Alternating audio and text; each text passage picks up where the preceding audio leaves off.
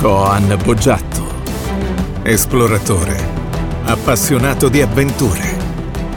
Ti accompagna in questo viaggio affascinante alla scoperta di culture, imprese straordinarie e curiosità senza fine. Tutti hanno in testa la loro grande idea business, o almeno le persone che credono che nella vita realizzeranno qualcosa di importante nell'ambito finanziario, economico, commerciale, pensano di avere un'idea importante. Ora, noi non sappiamo ovviamente in anticipo se l'idea è importante o meno, se non siamo esperti del settore o a volte possiamo anche considerare un'idea che una persona presenta come non fattibile o troppo difficile o complessa o non credibile e anche se siamo del settore commettiamo un errore. Difficile a dirsi, ma in questa puntata mettiamo da parte un attimo il fatto che la persona abbia un'idea importante o meno, non lo possiamo valutare, non lo possiamo sapere. Non siamo in grado di analizzare se l'idea è vincente oppure no.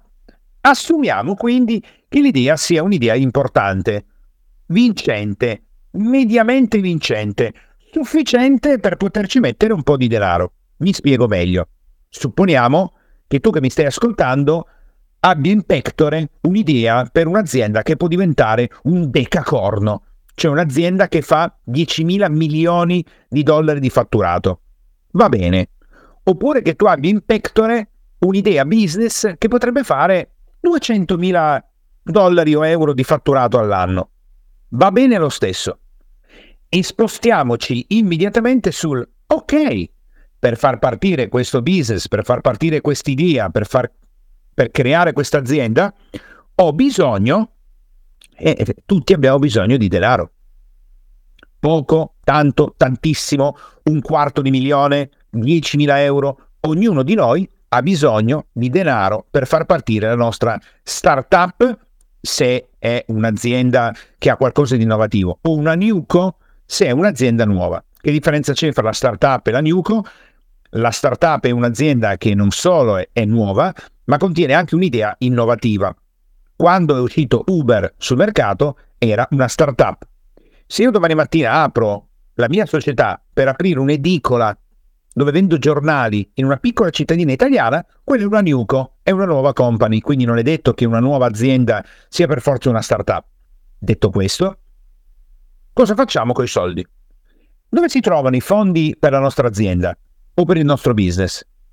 La maggior parte delle persone pensa che i fondi per la tua azienda, il tuo business, la tua idea di business siano quelli che hai in tasca tu.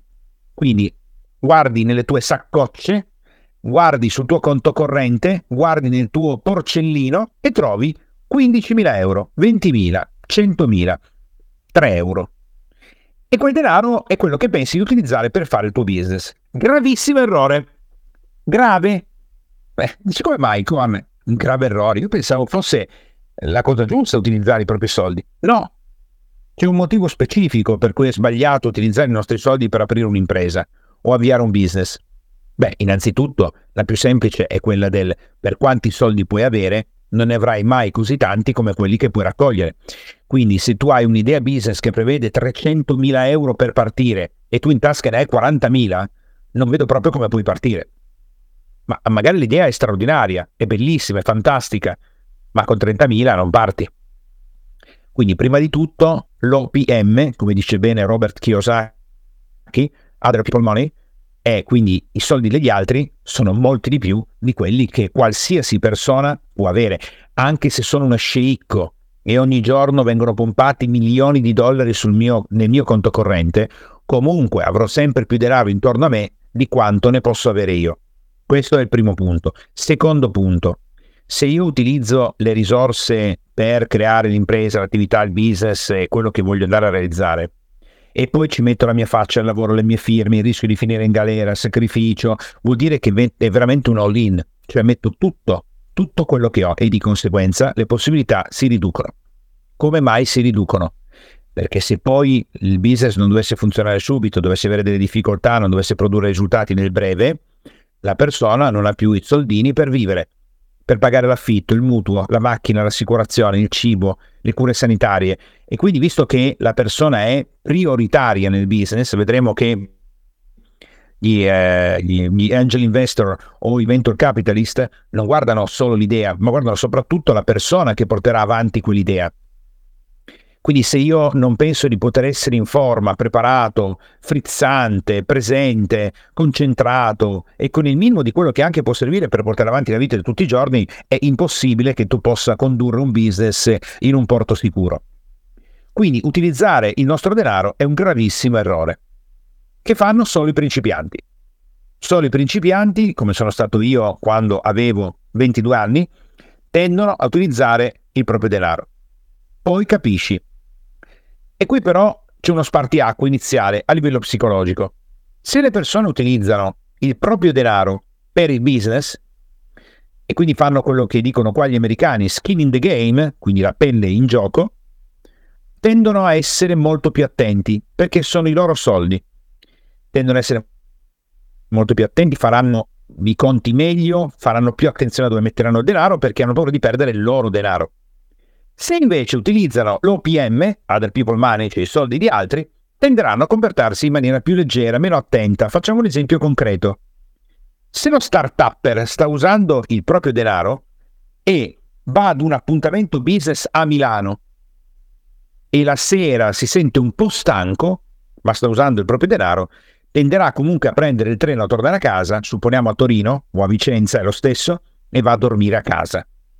Se invece sta utilizzando i soldi finanziati, dirà sono stanco, prendiamo un albergo a Milano, facciamo la cena a Milano, facciamo colazione a Milano e butta sul piatto 300 euro che dall'altra parte avrebbe risparmiato. Quindi qual è l'atteggiamento corretto quando noi utilizziamo OPM, Other People Money? Dobbiamo far scattare nella nostra testa una differente priorità. Qualcuno direbbe, beh, li tratto come se fossero soldi miei. No, li devi trattare a un livello superiore di come tratteresti i tuoi soldi. Quindi cosa vuol dire? Che se tu hai attenzione 10 per il tuo denaro, non devi pensare che il denaro degli altri lo porti a livello 10, lo devi portare a livello 15. Quindi il denaro degli altri, ma anche finanziatori privati, investitori, investor angels, eh, eh, venture capitalist, fa lo stesso. Quel denaro vale molto di più del tuo denaro personale. Perché bisogna innestare questo nuovo parametro. Il nostro cervello è fatto da più parti, il cervello rettile, limbico, la neocorteccia. Il cervello rettile non vede l'ora di poter spendere e espandere, non vede l'ora. Il limbico lo supporta e la neocorteccia è l'ultimo baluardo verso fare casini. Ecco perché è importante stabilire prima delle regole, perché se ci sono dei parametri, ci sono de- delle, delle, delle mura possiamo arginare l'effetto del cervello rettile, che altrimenti impazzerà in questo nuovo mondo pieno di soldi. Immaginati una persona che non ha mai visto in tutta la sua vita 300.000 euro cash e se li trova tutti sul conto corrente. Non li ha mai avuti prima, ma fuori di testa chiaramente. Comincia a fare azioni che non avrebbe mai fatto se queste 300.000 fossero suoi. Una volta che ho stabilito questo, dentro di me, prima di ricevere dei soldi, prima di ricevere dei finanziamenti, prima di chiedere denaro a qualsiasi altra persona, devo prendere carta e penna e cominciare a pensare a chi posso chiedere denaro presentando il business plan, presentando il piano finanziario, presentando l'idea, parlando con delle persone. Esistono diversi canali per poter ottenere dei fondi per il nostro business. Attenzione, carta e penna, privati, amici, i parenti, i conoscenti, quindi persone. Poi esistono le banche, poi esistono le finanziarie, poi esistono gli angel investors, gli angeli investitori, poi esistono i venture capitalist, quelli che sanno già che mettono il loro capitale fortemente a rischio. Poi esistono i fondi di investimento, che sono alla ricerca di idee, start-up, nuove idee, business, società già avviate che stanno producendo risultati importanti da acquisire. Quindi abbiamo più possibilità di raccogliere i nostri fondi, ma ognuna di queste presenta delle caratteristiche diverse. Se tu in questo momento hai un'idea che ti sembra buona, ma ancora non hai fatto niente, ti trovi in una situazione complessa se devi parlare con venture capitalist o fondi di investimento, perché loro atterreranno su delle società che dei numeri li hanno già fatti. Quando arriverà il momento di ricevere un'iniezione di capitale importante per Uber, Amazon, fare degli esempi, o Apple anche ai tempi, o eBay, o PayPal, le società erano già attive, stavano già producendo dei risultati importanti, semplicemente come Uber giravano all'interno di una o due città americane, basta. Se già non hai prodotto dei risultati e già non hai realizzato qualcosa e non puoi far vedere quanto innovativa è la tua idea, che tipo di fatturato stai facendo, è inutile che ti presenti dai venture capitalist o che ti presenti dai fondi di investimento perché loro guarderanno se hai già fatto dei risultati. Così anche alcune banche finanziarie, meno i privati. Se stai partendo e hai un'idea su carta, partire dai venture capitalist è un errore, partire dai fondi di investimento è un errore, partire dalle banche e dai privati, dalle finanziarie, meglio, partire dai privati, meglio. Ora però, anche qui, dobbiamo prestare attenzione a quali sono i rischi che corriamo a secondo degli investitori o dei finanziatori che noi facciamo entrare nella nostra società. E anche qui, sul tuo foglio bianco, del successo che puoi cominciare a costruire grazie a questa puntata, perché si parla poco di questa tipologia di approccio, di solito è molto tecnico, poco abbordabile per le persone che non sono già nell'alta finanza, ma quando le persone partono anche per creare società come la Apple, Microsoft, Uber, Amazon, ehm, Airbnb, all'inizio non sono preparati, fra virgolette, detto fra me e te, un po' gli è andata anche bene, invece magari se io ricevo delle informazioni prima posso mettermi lì e calcolarle con un po' più di attenzione. Se io faccio entrare dei privati, quali sono i pro e quali sono i contro? Pro, il privato, la persona ti ascolta con più attenzione, di solito è meno preparato, ti farà meno domande, è più basato sul rapporto personale, saranno persone più aperte a sostenerti in una fase in cui ancora non hai niente. Quindi tutto è basato sulle relazioni interpersonali. Se tutto va bene, fila tutto liscio, ovviamente contento tu, contenti i tuoi investitori. Se qualcosa dovesse andare male, ovviamente succederanno delle cose. Qual è la parte più grave degli investitori privati? La maggior parte di loro ti farà causa? No. La maggior parte di loro non ti farà causa, non cercherà di recuperare il denaro, ma perderai il rapporto. Te la faranno pesare profondamente a titolo personale. Anche se tu hai messo tutto nero su bianco, anche se hai spiegato che la tua idea era quasi folle, anche se hai detto che ci sarebbero state pochissime possibilità di successo, non importa. Il privato basa l'investimento sulla fiducia, la loro fiducia è basata sul fatto che credono che tu al 100% otterrai il risultato, ti dicono che hanno compreso chiaramente che questo potrebbe essere pericoloso, che potrebbero perdere denaro, ma non si aspettano che accada. E se dovesse accadere te la faranno pes- pagare pesantemente a titolo personale. Questo è un aspetto che va considerato perché alcune persone non sono in grado di gestire la delusione delle altre persone. Altri sì, altri no. Se non sei in grado di gestire l'impatto, il mattone, i, le tonnellate di delusione che ti arrivano sulla schiena, non lo fare. Certo, ti eviti tutta una serie di problematiche che invece verso le banche e le finanziarie sono dietro l'angolo. In contemporanea però ricorda che la persona ti ha dato fiducia, la persona crede in te, credeva che al 100% avresti fatto risultati positivi, non importa che gli hai detto guarda che i primi due anni il rischio maggiore è quello del fallimento e così via, ma se poi tu continui a insistere, vai avanti, non molli mai e alla fine la strada la trovi perché si tratta solo di non mollare il pezzo e di continuare e di darci dentro, beh, le persone torneranno ad avere fiducia in te e anzi si ricorderanno che nei momenti difficili non hai mai mollato. Questo attenzione lo vedremo anche per i venture capitalist e anche per eh, gli angel investors e i fondi di investimento. Ovviamente il privato, quello che tu offri al privato, quello lo decidi tu. Una stretta di mano? Un contratto, un accordo, quote societarie, eh, la fiduzione del, che metti sul tuo conto corrente bancario, la fiduzione sul tuo immobile, niente, neanche una stretta di mano. Con i privati è tutto ad personam. Non ci sono delle strade che sono obbligatorie. Ognuno fa quello che vuole. Molte volte con i parenti addirittura ricevi un regalo, oppure ti dicono vabbè ma io faccio finta che non esistano più, ad esempio. Consideriamo che alcuni progetti business sono partiti, sono partiti con 3.000, 4.000, 10.000 euro, 10.000 dollari. Quindi sono cifre che magari una nonna, uno zio, un cugino ti può dare. Soprattutto in Italia con i cugini, ma questo è un altro discorso. Però è importante che tieni presente che l'impatto più forte è quello emozionale, che detto così può sembrare niente, non dice vabbè ma non importa, mica ho perso la casa i soldi, però ho perso solo la credibilità, eh, ma la credibilità è il tuo gestore principale e in più la delusione delle altre persone pesa in maniera importante perché magari quella persona è tua nonna e ti dirà erano tutti i soldi che avevo messo parte nella mia vita, risparmiando centesimo su centesimo e questo danno adesso mi peserà, morirò per questa sofferenza. E tu tutti i giorni ti alzi e stai male per questa cosa, non è mica uno scherzo. Ora andiamo dalle banche dalle finanziarie. E qui si apre uno scenario decisamente interessante. Perché la maggior parte delle persone italiane, imprenditori, professionisti, tenderà ad andare dalle banche differenziali italiane, penserà che deve sviluppare il proprio progetto in Italia e di aprire una startup in Italia. Che cosa ti trovi in Italia? Ti trovi delle persone, il baronato bancario, che ti dice, ma sì, forse potremmo anche darle una mano. Quanto vuole? 50.000 euro? Forse possiamo farlo. Però, a fronte di questo, lei che garanzie mette? sul tavolo.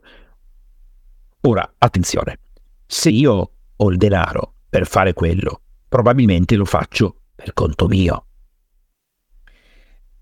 E di conseguenza, cosa vuol dire che mi finanzi 50.000 euro agganciando in garanzia 50.000 euro del mio conto? Se se questo fosse, probabilmente avrei usato il mio denaro, sbagliando, eh? perché la persona avrebbe sbagliato però hai un ragionamento, no? la persona neofita dice, ma scusa, ma sei un immobile da mezzo milione, ma ti sembra che io non, riesco a recuperare 50.000, ma, ma vendo, vendo la cucina? La follia è che ti vengono chieste subito delle garanzie molto importanti. E addio al ti finanzio l'idea, eh, supportiamo delle start-up, vogliamo, crediamo, facciamo. Ecco che in Italia Ah, la richiesta successiva è, vabbè, se lei non può, però magari suo papà, sua mamma, sua moglie, sua sorella, suo fratello, un suo amico, può mettere la firmetta. La firmetta. La firmetta vuol dire che magari ti danno 200.000 euro, ma non te li daranno mai se sei all'inizio non hai nulla, e tu devi mettere fiduzioni per un milione, un milione e mezzo.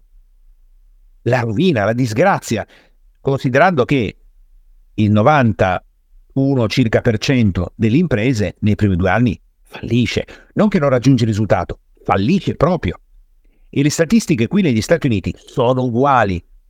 E quindi sto firmando il 91% della mia disgrazia, coinvolgendo anche persone care, cioè a me care, mamma, papà, fratelli, cugini, cognati, amici, che saranno rovinati tanto quanto me.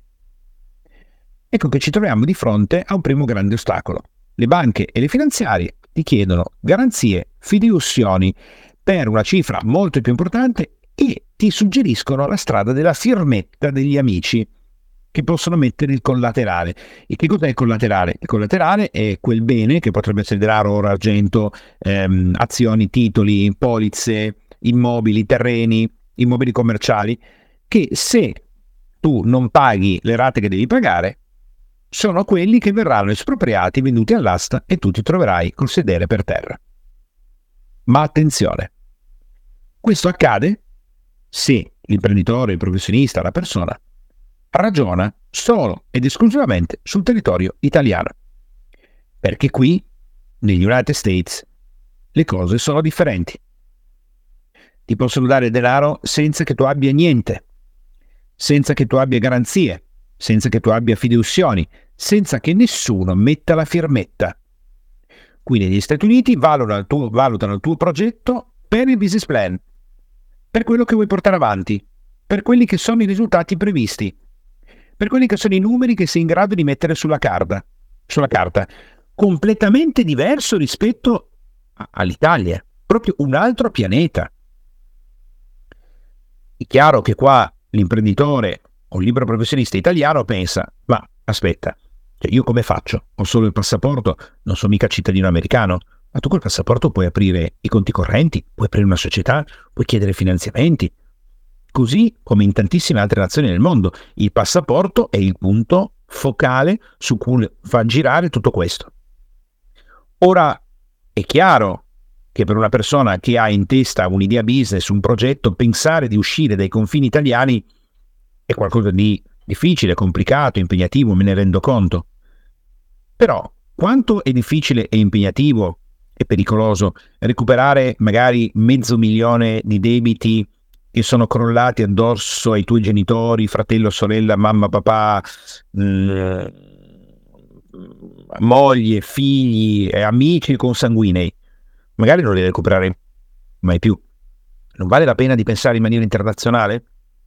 Certo, se io devo aprire una nuova macelleria e nella mia città, difficile che vada a fare una società in America, ma se io decido di aprire una nuova software house che presenta un nuovo sistema come Canvas, ad esempio, o QuickBook per eh, la, la, contabilità o cose di questo tipo, ma, ma certo che mi conviene andare fuori dall'Italia di corsa, ma di corsa proprio dire corri proprio al confine e vai fuori dall'Italia, perché all'estero, soprattutto negli Stati Uniti d'America, si fa veramente business, sul serio, e girano soldi importanti. Quindi il finanziamento da 200 mila dollari che in Italia ti comporterebbe di ipotecare tua nonna per i prossimi 300 anni, che ne manco li vivrà, e quindi anche gli eredi si prenderanno sulla schiena questa disgrazia? Qui 200.000 euro o dollari è ok. Ma sì, va bene. Nel senso, la percezione delle cifre è completamente diversa. Qui negli State, per una festa di fine anno per festeggiare, celebrare il fatturato i risultati d'azienda, una multinazionale investe 25 milioni di dollari per creare la festa a Las Vegas. Sono percezioni di cifre che noi neanche ci immaginiamo. Ce le immaginiamo se viviamo qui come faccio io. L'italiano pensa voglio diventare milionario, ma oggi diventare milionario non è niente di che. Inteso, tanti anni fa si parlava delle aziende unicorno, ci sono aziende che arrivano a fatturare in pochissimo tempo più di mille milioni di dollari. Oggi è naturale. Oggi si parlano di pentacorni, di decacorni. Ora, saltare fuori dall'Italia è possibile. Basta avere il passaporto. Questo è un punto importantissimo per capire che i fondi possono provenire anche da banche straniere, anche da finanziarie straniere.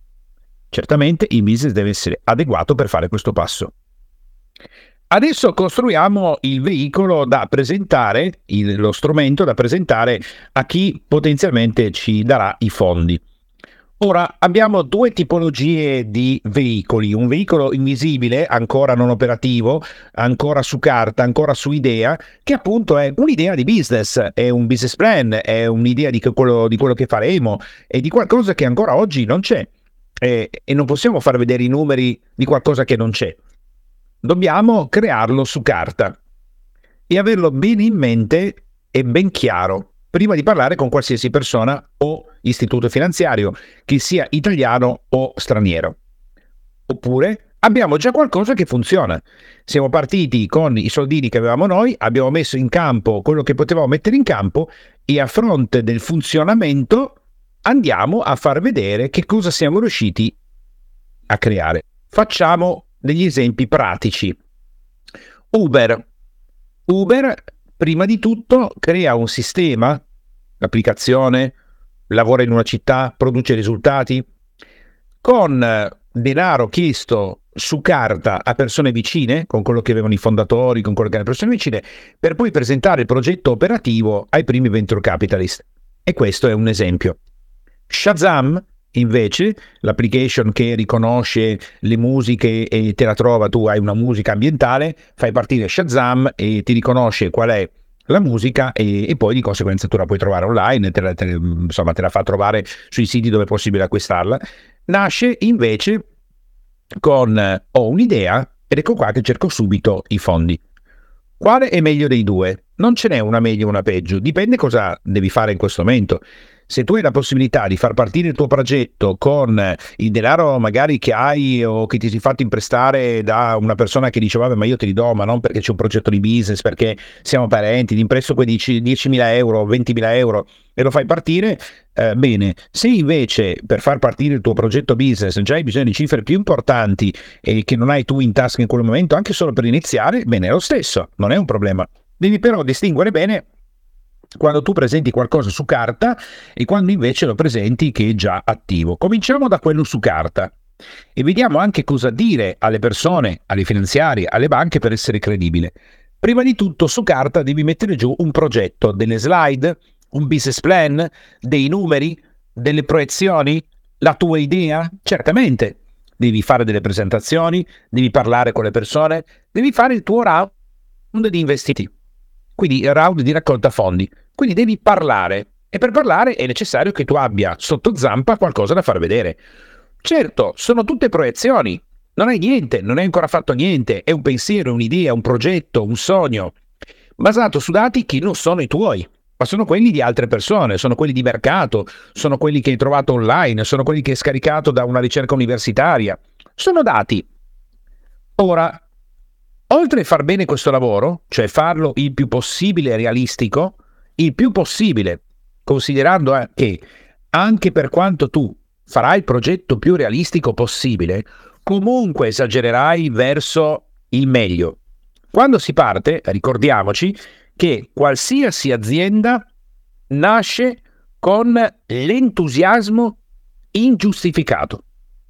Ecco perché dobbiamo tenerci il più bassi possibili, sognare in grande e poi mettere nero su bianco quello che è il più basso possibile rispetto a quello che noi vogliamo fare.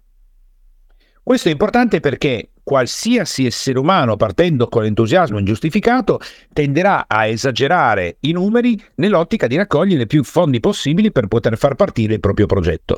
Questa è la prima cosa. Seconda cosa, nel creare il business plan, la presentazione, le slide, il PDF del progetto, fare conferenze, fare workshop, parlare con i tuoi parenti, parlare con delle persone, andare in banca, contattare delle finanziarie, devi considerare che le persone guarderanno a te. Non al progetto, non al business, se sono veramente degli investitori capaci, guarderanno a te come persona.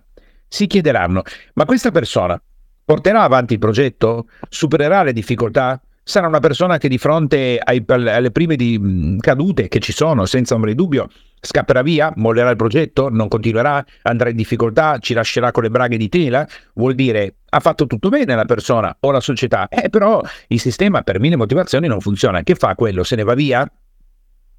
Quindi le persone guarderanno a chi sei tu e se sei una persona pronta a portare avanti il progetto indifferentemente da tutte le difficoltà che emergeranno. Tutte.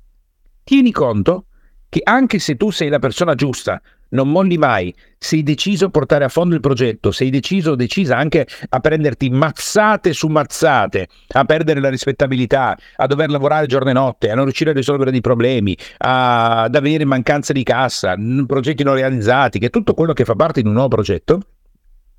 Quindi tu sei la persona giusta. Il progetto è anche interessante, nel senso è fatto bene, è curato, è basato su elementi oggettivi cattivi, nato a casaccio, e beh, comunque eh, devi considerare che anche tutto questo non ti protegge da eventuali fallimenti e problematiche, ma se tu parli con una banca, parli con una finanziaria, parli con dei venture capitalist, se parli con degli angel investors, questi lo sanno, lo sanno che su 10 imprese in cui metteranno denaro, 9 falliranno e perderanno tutto, lo sanno al 100%, non hanno niente in testa che gli fa pensare che tu proteggerai, andrà tutto bene, ce la farai. Loro stanno valutando determinati progetti, investono di media in 10 progetti per averne uno che fa profitto e successo. Ma visto che inizialmente è molto probabile che tu vada a parlare con parenti, amici, clienti, persone che sono vicino a te e non banche finanziarie che arrivano di solito dopo, devi educare le persone che si avvicinano a te. Cosa vuol dire? Che devi verità. Guarda che questi sono soldi a rischio, mostruosamente a rischio. La maggior parte delle probabilità è che tu non prenda più niente. Perderemo tutto. Questo, questa è la verità che dovete mettere subito in chiaro con le persone dicendo se mi aiuti e metti del denaro, questi sono soldi che non ti servono. Sono soldi che se dovesse andare male, perdiamo tutto, la tua vita non cambia. Questo è un punto fondamentale. Perché? Nel momento in cui noi chiediamo del denaro, è ovvio che vogliamo realizzare il nostro progetto, è ovvio che crediamo di fare successo, è ovvio che crediamo che la fortuna ci bacerà. È ovvio che pensiamo di essere Ray Kroc che crea l'impero di McDonald's. Pensiamo di essere Steve Jobs che crea la Apple. Ma quelle persone sono una piccolissima percentuale delle persone che ce l'hanno fatta a fronte del 99% delle persone che non ce l'hanno fatta. E noi chiaramente diamo di successo. Di conseguenza potremmo cadere nella tentazione, perché è una tentazione profonda, di esternare agli altri questa nostra certezza di raggiungere risultati, questa nostra certezza di produrre risultato, questa nostra certezza di fare brigare lettere e testamento, per poi trovarci a dover piangere sul latte versato. È meglio dirlo subito prima. E se una persona a fronte di questo terrore sacro non ti dà più il denaro, meglio così. Ora, tutto quello che ti sto dicendo potrebbe farti pensare e anche sembrare che alla fine raccogliere i fondi sia impossibile perché gli presenti tutto su carta. Non ci sono risultati. La persona deve pensare che tu sei una persona che porterà a fondo quello che hai iniziato, ma non è detto. In più gli stai avvertendo che potrebbero perdere completamente il loro denaro, al 100%. Chi è così folle da darti il denaro?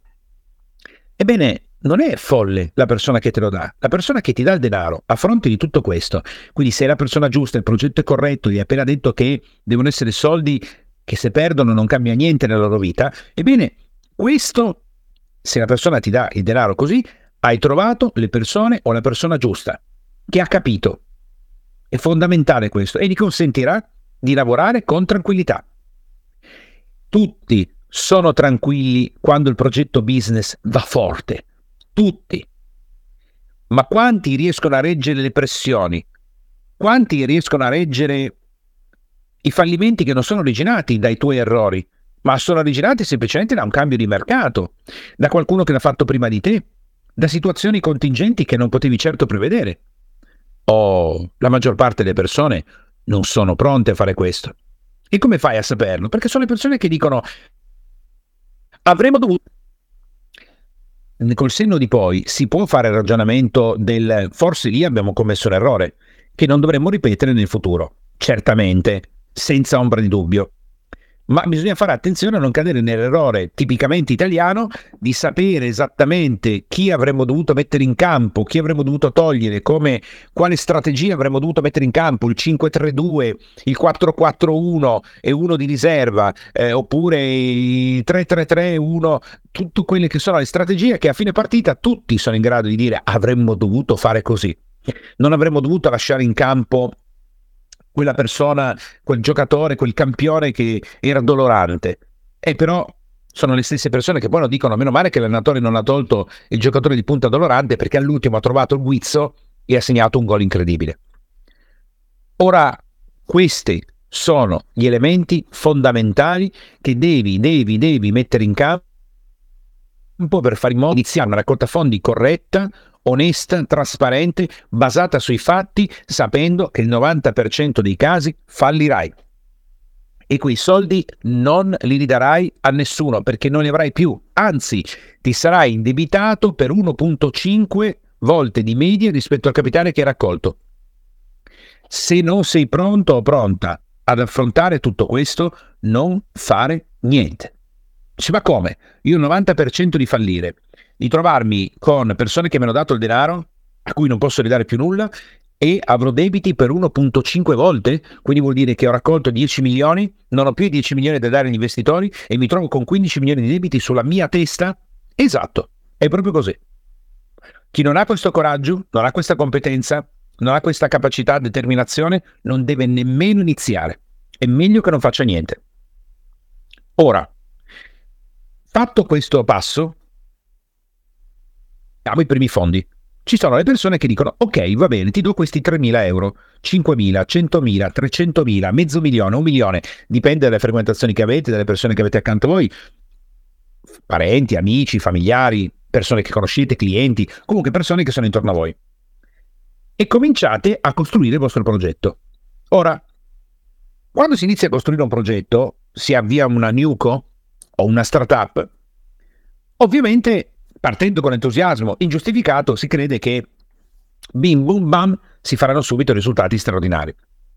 Ma la realtà è ben diversa. All'inizio si comincerà bene, poi si entrerà nel momento di difficoltà, che tutte le aziende vivono tutte le startup, tutte le newco. Proprio ieri ascoltavo tutta la storia di Shazam e loro per 4-5 anni hanno rischiato di fallire 10.000 volte, non avevano i soldi per pagare i dipendenti, dovevano raccogliere altri fondi per sostenere l'attività. Poi è bello vedere che Shazam è stata venduta per cifre volanti alla, alla Apple. Eh, però alla fine anche McDonald's, si è, Ray Kroc si è indebitato in maniera impressionante, a un certo punto gli stavano per portare via la casa e così via. Quindi sappiamo che c'è un tempo. Quanto dura questo tempo? Minimo, minimo, minimo, minimo, minimo, se siete bravi, straordinari, capaci e tutte le congiunture astrali si mettono nel verso giusto, due anni. Ma minimo, minimo. Se non 4-5 anni. Addirittura un ciclo di 7 anni.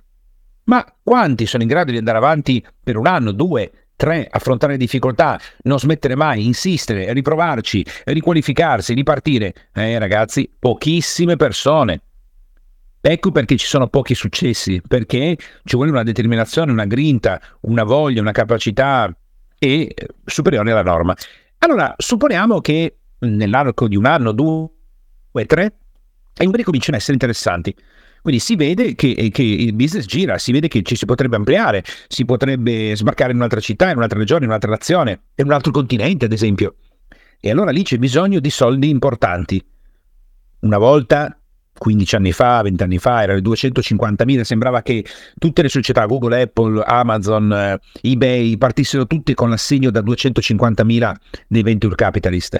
Oggi si parla di milioni quindi si parla di milioni, addirittura quando Uber a un certo punto riesce a far entrare Google Venture, gli danno 278 milioni di fondi, 278 milioni, più di un quarto di milione, numeri che 15 anni fa erano impossibili.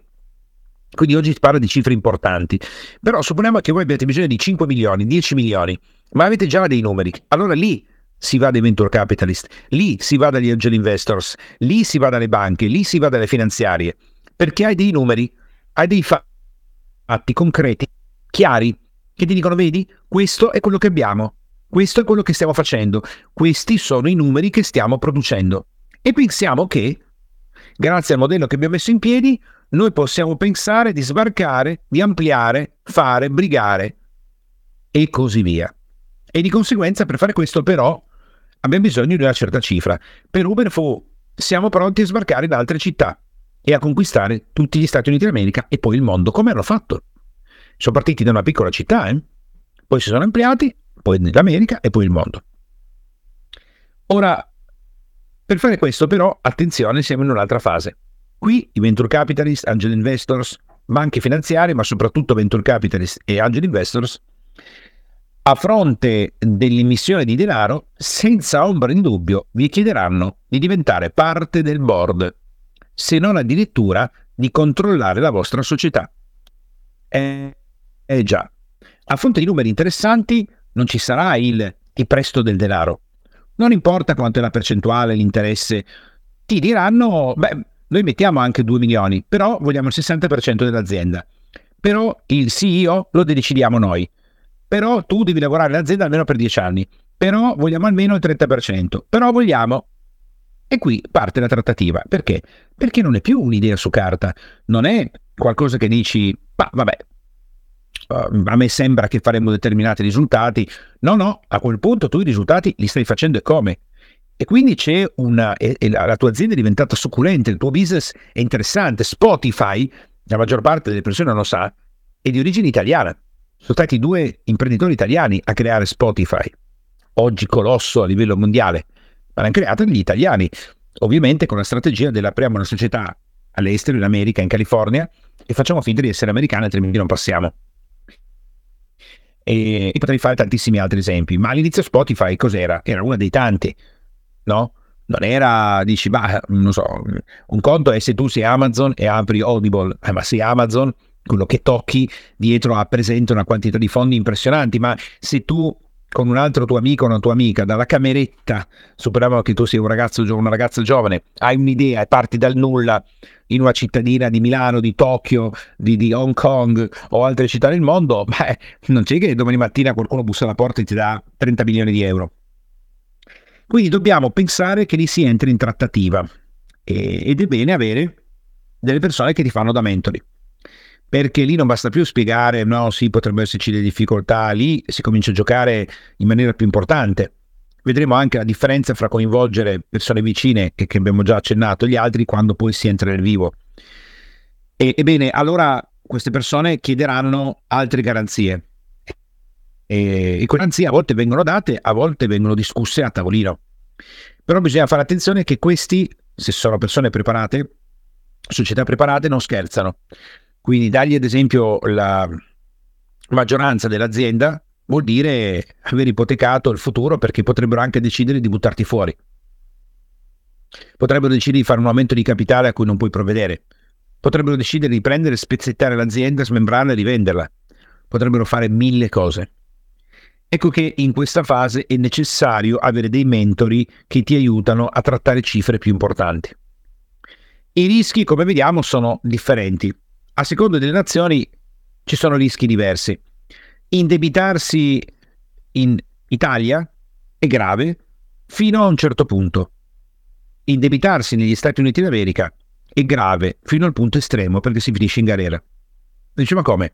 Sì, ho un debito e tutto. Cioè come funziona il fallimento negli Stati Uniti? Soprattutto non farò più niente per tutta la vita, avrò bollinato come succede in Italia? No, assolutamente no paghi il prezzo degli errori che hai fatto e poi torni ad essere pulito. Ma con i debiti si finisce in galera. In Italia no. In Italia non finisci in galera, però eh, se fallisci te lo porti dietro per tutta la vita. Sei per sempre un fallito. Ora, le, capita- le società di capitali, Angel Investors, Venture Capitalist, sono fredde, non sono quelle che ti verranno ad accarezzare quando vivrai un momento di difficoltà sono società che penseranno solo ed esclusivamente a fare profitto e proteggere i loro investitori. Di conseguenza, se qualcosa girerà storto, picchieranno pesante. Se ti dovranno sbattere fuori, ti sbatteranno fuori. Se dovranno acquisire la società, lo faranno. Se il loro obiettivo è comprarla per smembrarla e venderla, lo faranno. E se è necessario sbatterti dentro, lo faranno. Soprattutto qui in America, senza pietà. Parenti, amici, clienti. Loro tendenzialmente invece te la fanno pesare a titolo personale. Mi hai fregato? Non è vero. Non hai lavorato bene? Non è vero, non importa. Hai tradito la mia fiducia? Non ho più lo stesso sentimento di prima? Erano i soldi della mia pensione? Ma gli avevi detto che erano a rischio, non importa. Erano i soldi di tutta la mia vita?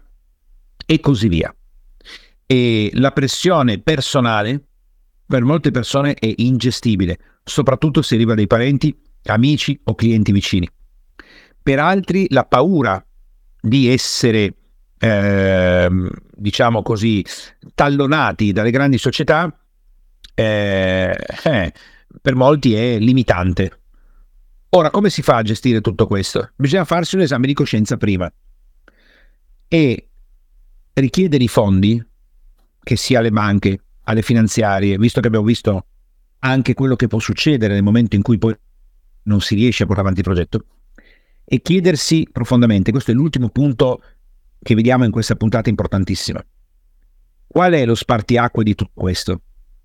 Lo spartiacque è quanto noi crediamo di essere persone che anche di fronte alle più incredibili avversità, alle problematiche più difficili, ai fallimenti più clamorosi, ai cambiamenti di mercato inaspettati, alle difficoltà familiari, personali di salute, ai cambiamenti psicologici, emozionali, umorali, alla fine noi abbiamo deciso che faremo una cosa e la faremo e ci andremo fino in fondo, costi quello che costi.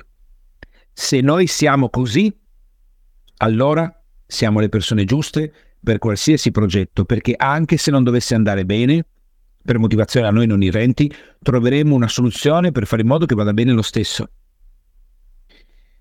Questa è l'unica caratteristica fondamentale, fondamentale per poter chiedere del denaro a qualsiasi soggetto noi lo andiamo a chiedere, previo il fatto di avere un'idea che sia interessante.